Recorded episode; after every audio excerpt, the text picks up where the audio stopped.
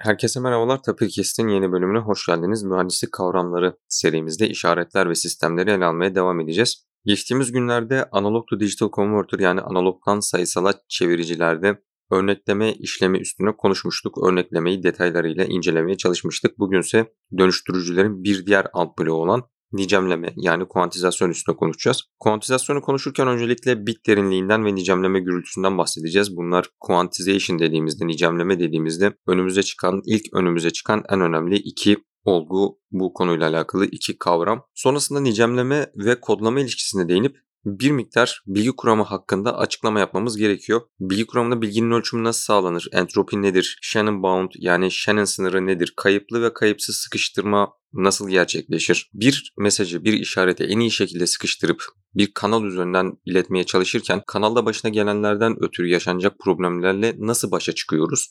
Kodlamanın burada rolü ne? Kodlama neden kanal kodlama ve kaynak kodlama olarak ikiye ayrılıyor? Bunlara değineceğiz. Ve bölümümüzün sonlarında aslında nicemleme ve kodlamanın mühendislikte beraber ele alınan iki konu olduğunu sizlere aktarmaya çalışacağız. Keyifli dinlemeler dileriz.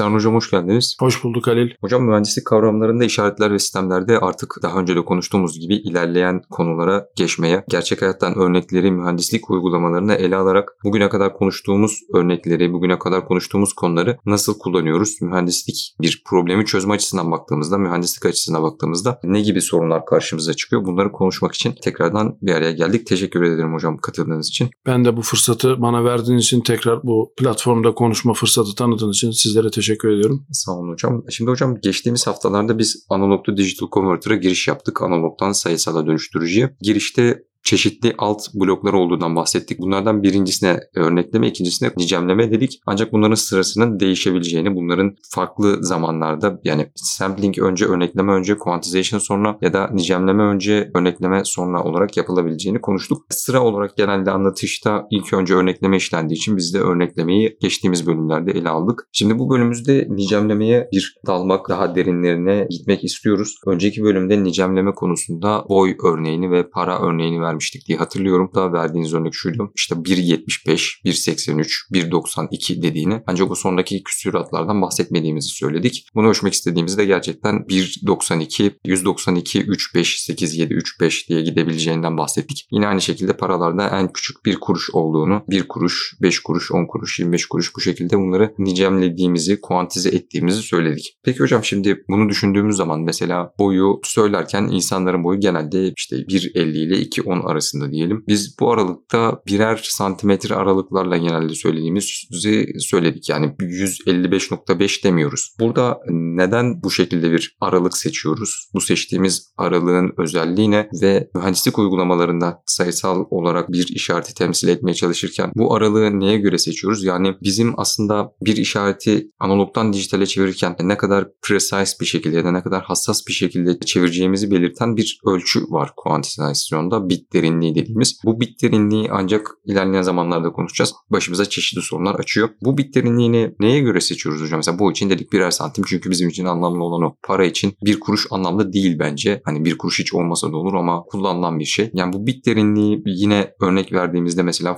fotoğraflarda RGB işte red, green, blue, kırmızı, yeşil ve mavi olarak düşündüğümüzde integer 8 sanırım. Sıfırdan 255'e kadar bütün renkleri kırmızıyı, yeşili ve maviyi sıfırda 255 arasında arasına sıkıştırıp bunları tam sayı olarak sıkıştırıp bu 0-255 arasındaki sayıları kullanarak bütün renkleri, olası renkleri elde etmeye çalışıyoruz. Ancak tabii ki yani 165.5 diye bir kırmızıyı temsil edemediğimiz için kırmızıya 165 oluyor ya 166 oluyor. Arada bir şeyleri kaybediyoruz. Bu derinliği neye göre seçiyoruz, neye göre belirliyoruz hocam? Şimdi sorunun bence hızlı yanıtı şu. Bu bir tasarım sorunu. Ancak tabii tasarımda sınırsız kaynağımız varsa, tasarımda yapmak istediklerimizin belli kısıtlamaları varsa tabii ki bu yanıt değişkenlik arz ediyor. Dolayısıyla uzun yanıtı tasarım sorununun uygulanacağı sorunun kendisi ya da sorunun doğası diyebiliriz. Boy örneğinden gidersek insanlar için senin de söylediğin üzere anlamlı kısım birer santim üzerinedir. Muhtemelen işte insan gelişimine bakıldığında doktorların dikkat ettiği, belli bir sürede takip ettikleri ve gözlemlenebilir artık o zamanın şartlarıyla birer santim belki anlamlı ve yeterli geliyordu. Ancak bu tabii uygulamaya özgü bir durum Halil.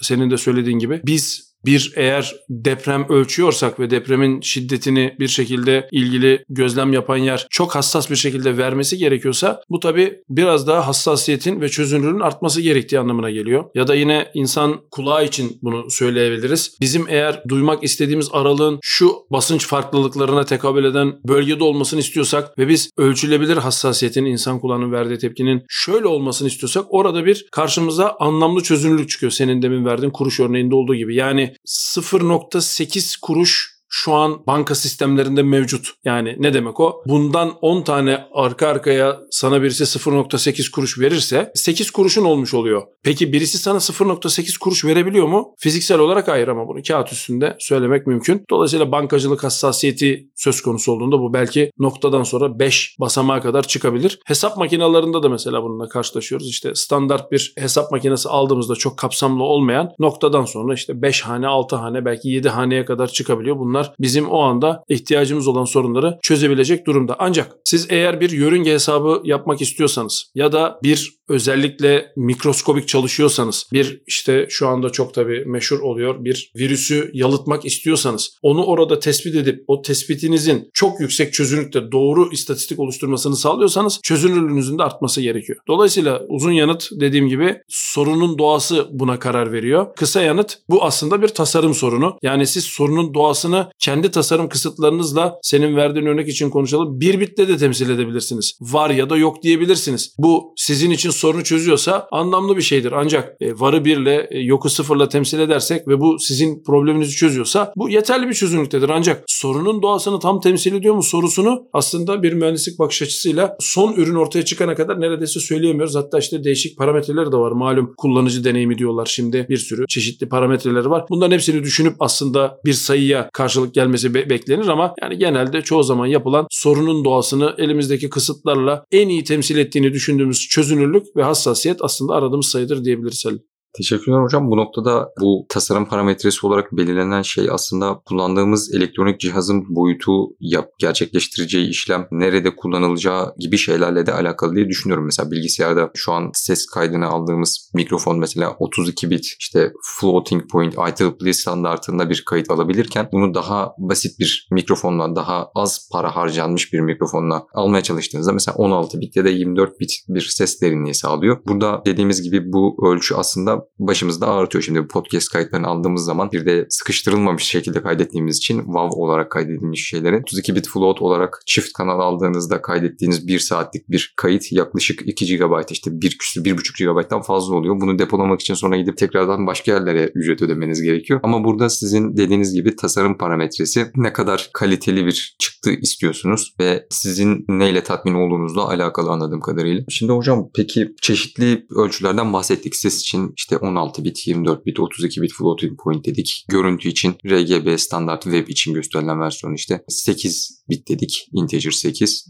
0255 arası. Şimdi gerçek hayattan bir fotoğrafı düşündüğümüzde yine fotoğraf makinelerinde RAW kaydetme seçeneği vardır. Mesela çektiğiniz bir fotoğraf megabaytlarca tutabiliyor yani 100 megabaytlara varabiliyor. Çünkü yine WAV olarak ses kaydetmek dediğimiz gibi çok yüksek hassasiyetle kaydediyor. Sonrasında biz bunu çeşitli sıkıştırma yöntemleri ve renklere uyguladığımız farklı renk skalaları kullandığımız baktığımız zaman boyutunu küçültüyoruz. Burada ama kaybettiğimiz bir şey olması gerekiyor muhtemelen. Çünkü karşılığında boyutu küçültürken bir şeyler veriyor olmamız lazım. Bunun da şu olduğunu kısaca söyleyebilirim. Mesela kırmızı için düşünelim. 31.1 ile 31.2'nin artık bizim için bir anlamı kalmıyor buradaki rengin kırmızının ne kadar kırmızı olduğu ya da yeşilin ne kadar yeşil olduğunu kaybediyoruz. Ya da sesin ne kadar işte şiddetinin yüksek olduğunu belki kaybediyor olabiliriz. Oradaki frekans değerlerimizi sesin içerisindeki frekanslarda kayıp yaşıyor olabiliriz. Bu sonuçta bizim e, önümüze bir gürültü olarak çıkıyor. Çünkü aslında gürültü dediğimiz şey işaretler ve sistemlerde bir bizim işaretimizin değerini değiştiren ne olduğunu bilmediğimiz aslında mesela 31.1 iken 31'e düşüren gürültü bari bir şey ekleniyor ama bunu biz yapıyoruz. Bu nicel nicemleme gürültüsü olarak önceki bölümde de bahsetmiştiniz hocam. Nicemleme gürültüsünün önemi nedir ve artılarından eksilerinden bahsedebiliyor muyuz? Yani neyi veriyoruz, neyi kaybediyoruz, neyi kaybediyoruz ama karşılığında ne kazanıyoruz? Şimdi gerçekten çok ilginç bir gürültü türü, nicemleme gürültüsü. Geçtiğimiz bölümlerde de konuştuğumuzu hatırlıyorum. Kağıt üzerinde ortaya çıkan bir gürültü. Yani çoğu gürültü süreci öyle tabir ediliyor bizim alanımızda. Bir rastgele süreçtir ve bu genelde fiziksel bileşenlerin bir şekilde sisteme dahil olmasıyla ortaya çıkan fiziksel bir durumun modelidir. Nicemleme gürültüsü bunlardan biraz farklı. Sizin problemi algılama yönteminizle alakalı kağıt üzerinde ortaya çıkan bir gürültü. Şimdi tabii şöyle söyleyebilirsiniz. E, ben senin verdiğin örnekte 30.7'yi 31 olarak ya da 30 olarak aldığım an, bu kararı verdiğim an bu gürültü ortaya çıkıyor. Aslında yine bir fiziksel sürece bağlı diyorsunuz ama tasarımı yaparken daha bu gürültünün ne olduğu belli olduğu için ben bunu böyle açıkçası addediyorum. Yani bir beyaz Gauss gürültüsü için bu kağıt üzerinde zaten bellidir. Ancak beyaz Gauss gürültüsünün parametreleri sizin devrenizle alakalı bazı bir takım parametrelerin değişmesiyle gündeme gelebilir. Gün yüzüne çıkabilir ancak nicemleme gürültüsü siz ne yaparsanız yapın daha kağıt üzerinde az önce senin sözünü ettiğin o bit derinliği sayısını seçtiğiniz an itibariyle ne olacağı önceden belli olan bir takım matematiksel modellere dönüşür. O yüzden diğer gürültü modellerinden biraz ayrılıyor. Bu kısmı açıkladığımı düşünüyorum. Sorunun ikinci kısmına gelirsek avantajları, getirdikleri, götürdükleri dendiğinde çok ilginç birkaç durum çıkıyor Halil ortaya. Birincisi şu, getirdiğinden bahsedelim. Sürekli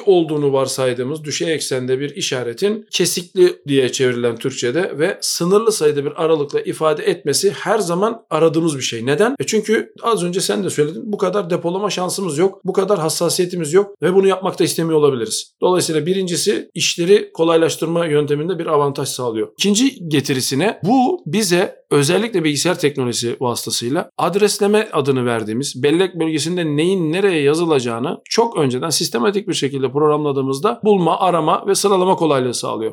Yani biz aralıkların kendi içerisindeki durumuna bakarak asıl girdinin gerçek fiziksel dünyadaki karşılığı hakkında çok çok önemli bilgiler bu kadar kısa vadede ve az bilgiye bakarak önemli sonuçları elde etmemize yol açıyor. Peki götürüsü nedir? Senin de az önce sözünü ettiğin üzere bu adı üzerinde bir gürültüdür. Yani bir gürültü sistemde olmasını çoğu zaman istemediğimiz bir şeydir. Ama olmasını istediğimiz bir şey de olabilir. Bununla alakalı senle işaret işleme podcastleri boyunca çokça konuştuk. Ancak nicemleme gürültüsü özelinde söyleyebileceğim şey şu. İstediğimiz bir şey mi sorusunun yanıtı istediğimiz durumlar var. Ancak bu istemediğimiz durumlara göre bakıldığında tabii nispeten daha az durumda. Yani bunun olmasını istemeyiz. Peki olmasını istemezsek ne yapmalıyız? Çözünürlüğümüzü artırmalıyız. Az önce senin verdiğin örnekte 8 bitlik bir çözünürlük bize 0 ile 255 arası bir adresleme ya da bir eşleme sağlıyorken size en fazla 256'lık bir çözünürlük veriyor demektir. Aradığınız fenomen neyse işte bu bir renkse dediğin gibi 256 farklı tonundan bahsediyor olabilirsin. E peki ben bunu 10'a çıkartayım 12'ye çıkartayım hemen karşınıza bunu depolama sorunu çıkıyor. 10 bitle depoladığınız bir şeyi depolama sorunu çıkıyor taşıma sorunu çıkıyor. Bunu taşıyabilecek bir bas yapısına ihtiyacınız çıkıyor. Hadi bunu da yaptınız Bunların hepsi bir araya geldi. Bunun doğrulaması işte bir sürü herkesin bildiği mikro controller ve e, mikro işlemci süreçleri karşımıza çıkıyor. Dolayısıyla bir tasarımda sofistike olma durumu söz konusu. Yani çözünürlüğü artırmanın bedeli bu. Peki bununla alakalı nicemleme gürültüsünün doğası üzerine bir şeyler söyleyebilir miyiz? Evet kağıt üstünde çıktığını söyledik. Bu da çok ilginç bir konu Halil. Nicemleme gürültüsünün ölçmeyi arzu ettiğiniz, tasavvur ettiğiniz fenomenin doğasıyla alakalı da bir davranışı var. Ha, bununla alakalı da çok ilginç e, çalışmalar var. Bu da bize zaten nicemlemeyi nasıl yapacağımızla ilgili çok ilginç ipuçları veriyor. Bütün nicemleme yöntemleri az önce sözünü ettiğimiz işte ilgili fenomeni 0 ile 255 gibi yani toplam 256 eşit bölmeye bölmek zorunda olmadığımız mantığını da gündeme getiriyor ki bu mühendislikte çok istediğimiz bir şey. Bunu yaparak ilgili fenomeni o gürültüye rağmen daha iyi modelleyebildiğinizin de bir açıkçası göstergesi. Tabii karşınıza eşit aralıklara bölünmemiş bir fenomen çıktığı zaman tasarımın biraz daha sofistike olduğunu kabul etmek gerekir ancak başarımın çok çok çok fazla üst düzeye çıkartılabildiği gündelik örneklerimiz var. İşte bunlardan bir tanesi şu anda hala hazırda yayında olan sayısal FM yayını aslında bu tarz bir teknolojiyi avantaja çevirerek insanlara hizmet veren bir teknolojiye dönüşmüş durumda Halil. Yani hocam bu noktada bahsetmiş olduğumuz şeyi biraz daha açmak istiyorum. Renk için örnek verdik. Sıfırdan 255'e kadar dedik. Mesela insan gözü kırmızının kişiden kişiye değişir ancak diyelim ki kırmızının tonlarından 0 ve 50 arasında çok daha yakın. Yani çok daha iyi algılayabiliyor ve bunu çok daha iyi ayırt edebiliyor. Yine ses için insan sesinde 300 ve 3400 Hz demiştik. Yani anladığım kadarıyla bu aralıkta bulunan, belirli bir aralıkta bulunan özel olarak bizim daha yüksek hassasiyetle ölçmek istediğimiz şeyleri daha derin derin bitlerle kaydederken bizim için daha az önemli olan yani insanın pek de ayırt edemediği şeyler mesela 16 kHz ile 17 kHz diyelim ayırt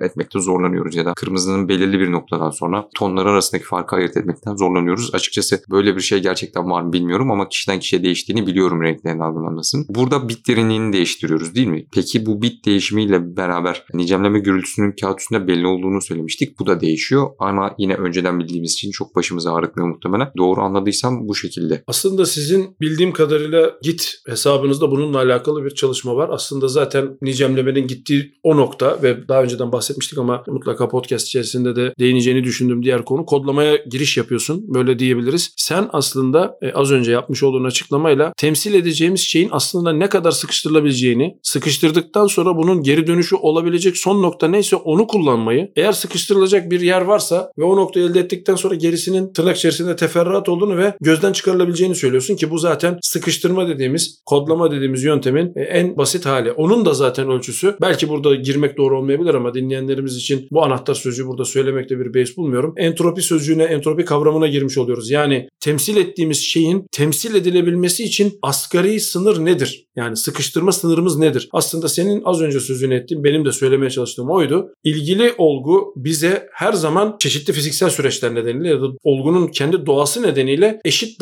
davranmadığı aralıklara yönlendiriyor. İşte senin de söylediğin gibi gözün seçme aralığı hatta güncel bir örnek derslerde de vermeye çalışıyoruz. Şimdi bildiğim kadarıyla 16K televizyonlar var. Ancak yapılan araştırmalar gösteriyor ki ortalama bir insan gözü, tekrar ediyorum çok üst düzey insan gözleri oluyor. Bazı kusurları hiç mevcut olmuyor. Ancak ortalama bir insan gözü belli yaş aralıklarında 8K çözünürlüğün ötesini ayırt edemez halde. Yani bu fiziksel bir durum. Bu fiziksel durum eğer biliniyorsa önceden 16K televizyon alıp o teknolojiye mevcut haiz olup kullanmanın ve o bedeli ödemenin bir anlamı yok. Çünkü alıcı taraf yani kullanıcı taraf ayırt edemez hale geliyor. Şimdi dolayısıyla o ayırt edememezlik bizim karşımıza. Aslında nicemlemenin belki de hemen dibinde duran şu an burada belki konuşmanın çok doğru olmadığı kendi başlı başına çünkü bir çalışma alanı olduğu için kodlama kuramına götürüyor. Kodlama kuramında temelinde zaten senin de söylediğin Git'in de tahmin ediyorum hesabında bulunduğu işte entropi kodlama yani söz edilen olgunun taşıdığı bilgi miktarını hesaplayıp buna göre bir derinlik ayarlama. Aslında sizin de Git hesabınızda bulunan ve yanlış hatırlamıyorsam ona da özel bir bölüm çektiğimiz Huffman kodlama yani bu entropi kodlama ile alakalı e, az önce sözünü ettiğim şeyin tam da kendisi. Yani yani sözünü ettiğimiz olguyu temsil etmek için kullanacağımız derinliğin ne olduğuna ilgili olgunun taşıdığı bilgi miktarını önceden ölçmeye çalışarak davranma modeli diyoruz. Takdir edersin ki bu birçok tasarım sorununu bir arada getiriyor ama az önce sözünü ettiğimiz konunun özeti şu. Gürültü öyle bir olgu ki gürültünün nasıl davrandığını anlayarak bir sonraki blokta neyi nasıl daha iyi yapacağınızda da karar verebildiğiniz ilginç bir proses. Hatta öyle bir şeydir ki haberleşme ve işaret sistemi kuramında en temel süreç hep gürültü olarak alınır. Ne Nedeni de budur. Sistemin gürültü altında nasıl davrandığını anlarsanız aslında sistemin nasıl davrandığını anlamış olursunuz. O yüzden nicemleme gürültüsünü Türkçe'de tırnak içerisinde gürültü sorun yaratan bir nesneymiş gibi algılanabilir. Böyle bakış açısı da vardır doğru ama aslında biz işin içerisinde olan insanlar olarak bunun çok çok yararını görüp sistemlerimizi onun davranışına göre tasarlayıp aslında en iyiyi nasıl elde ederiz ona bakarak söyleyebildiğimiz bir olguya dönüştürüyor Halil.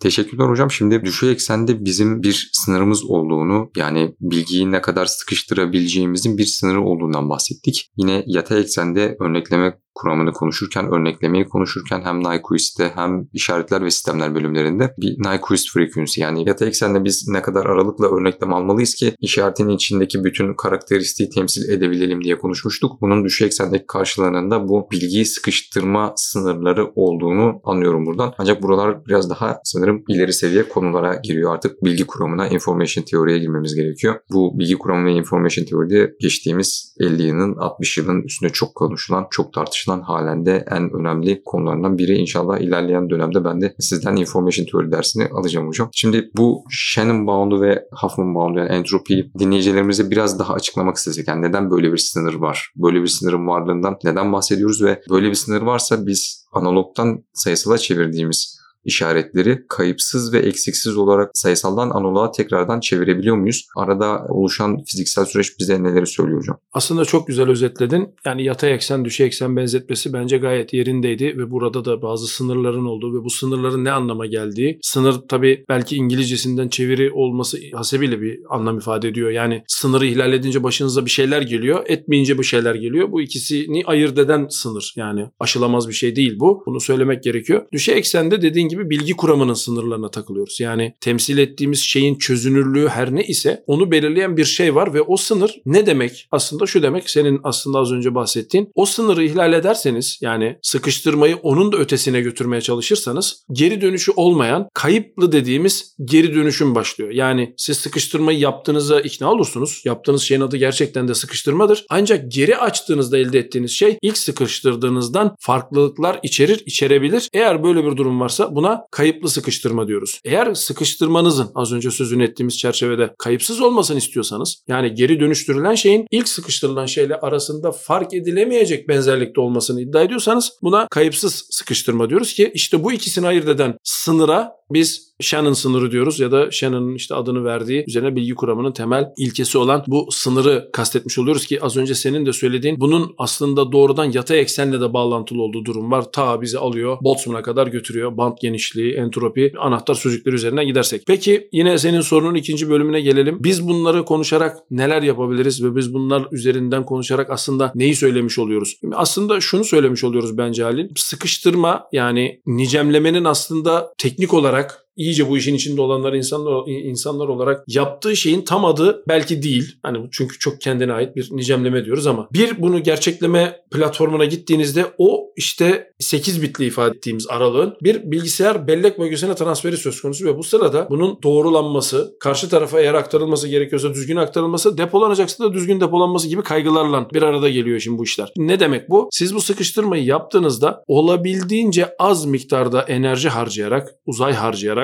ya da güç harcayarak buradaki kaynağın adını değiştirebiliriz. Bu işlemin istediğiniz sonuçla nihayete ermesini bekliyorsunuz. Ancak tabii burada karşımıza şöyle bir sonuç çıkıyor. Peki o zaman neden bütün sistemler maksimum sıkıştırmayla gitmiyor? Ortada çok güzel bir mühendislik problemi çıkıyor. Az önce sözünü ettiğimiz taşıma işlemi sırasında maalesef her şey mükemmel gitmiyor ve yolda işte o maksimum sıkıştırılmış şeyin başına kötü şeyler gelebiliyor. İşte bir şey maksimum sıkıştırıldığında bir de başına kötü bir şey gelirse alıcı taraf o başına kötü şey gelmiş maksimum sıkıştırılmış şeyden geri dönemeyebiliyor. Bu da bizi bilgi kuramının en temel işte iki tane sıkıştırma ya da kodlama kuramına götürüyor. Kaynak kodlaması ve kanal kodlama. Kaynak kodlama az önce sözünü ettiğimiz asıl sıkıştırma sözünün tam Türkçe karşılığı olgunun içerisinden sizce gereksiz olduğunu düşündüğünüz, geri dönüşümünde sorun yaratmayacağını düşündüğünüz şeylerin tırpanlandıktan sonra kalan hali. Kanal kodlama niye var o zaman? İşte o elde ettiğimiz şey var ya o işte maksimum sıkıştırılmış olan şey örnek RGB'deki 8 bitlik 256 aralık her neyse onu bir yerden bir yere gönderirken başına bir şey gelmemesi için ya da gelirse alıcı tarafta artık gönderdiğiniz geri dönüş yok. Başına bir şey geldiğinde hala hala çaresizlikle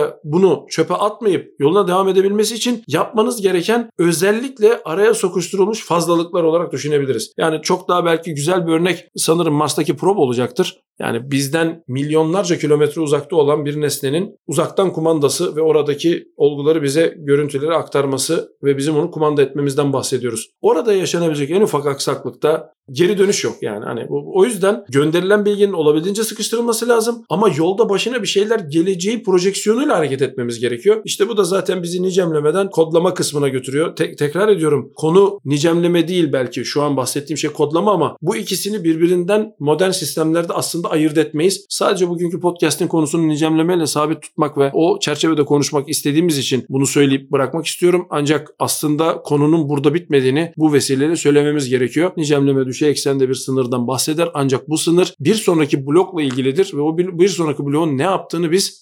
iyi anlarsak ancak nicemlemeyi en uygun şekilde gerçekleştirebiliriz diye özetleyebilirim Ali. Hocam ben de bu konuda aslında son yıllarda çok da kullanmadığımız ama çocukluğumda sürekli maruz kaldığım hatta korsanları da vardı böyle ilginç şeyler olur ilginç şeyler çıkar dişlerinden. CD ve DVD örneklerinden e, gitmek istiyorum. Yani CD mesela aldığınız tabii orijinalini alıyoruz. Orijinalini aldığımız CD'yi bir süre kullandıktan işte VCD'de izledikten sonra üstünde çeşitli çizilmeler oluyor. Bu çizilmeleri gözlemlediğiniz zaman çok ince olanlar Çok küçük olanlarda sorun yaşamıyorsunuz ama kardeşiniz gelip üstüne işte kalemle bir şey yaptığında, bir bıçakla bir şey yaptığınızda artık orada öyle bir etki bırakılıyor ki öyle bir gürültü ekleniyor ki oraya artık VCD okurken tekrardan onu oradaki kaybolan bilgiyi kurtaramıyor. Bu da sizin bahsetmiş olduğunuz hani bilgi kaybını önüne geçmek için kanal kodlaması yaparken CD'de de aslında CD bir kanal oluyor. Yani orada bir, bir kanalımız var. Oraya kodlarken bunu tekrardan hatayı düzeltebileceğimiz, hata düzeltmesi yapabileceğimiz şekilde kodluyoruz. Yine benzer bir örnek DVD player'lardan bir nesil sonrası. DVD player'larda bildiğim kadarıyla hocam siz bahsetmiştiniz. İleri sarma ve geri sarma hızları farklı çünkü genel olarak istatistiksel olarak insanlar çok fazla ileri sarıyor ama geri sarma daha az yapılıyor ileri sarmayı, ileri sarma için yapılan kodlamayı çok daha hızlı, optimize bir şekilde insanlara daha verimli bir şekilde ulaştırırken geri sarma kullanıldığı için orada hızdan feragat edip insanların daha çok kullandığı yerde daha hızlı gerçekleştirmeye çalışıyoruz. E, bu da dicemleme ve kodlamayı aslında birleştirdiğimiz bir örnek olduğu bir podcast oldu. Ancak dediğiniz gibi bu konuların hepsi en altta birbirleriyle bağlantı olduğu için işte sağında solunda bunlar hep yer aldığı için bunları detaylı bir şekilde konuşmak istedik. Tekrardan teşekkür ederim hocam katıldığınız için. Ben tekrar teşekkür ederim. Tekrar bana bu fırsatı verip bu platformda konuşma olanağı tanıdığınız için Ali. Sağ olun hocam. Herkese iyi haftalar dileriz. Görüşmek üzere.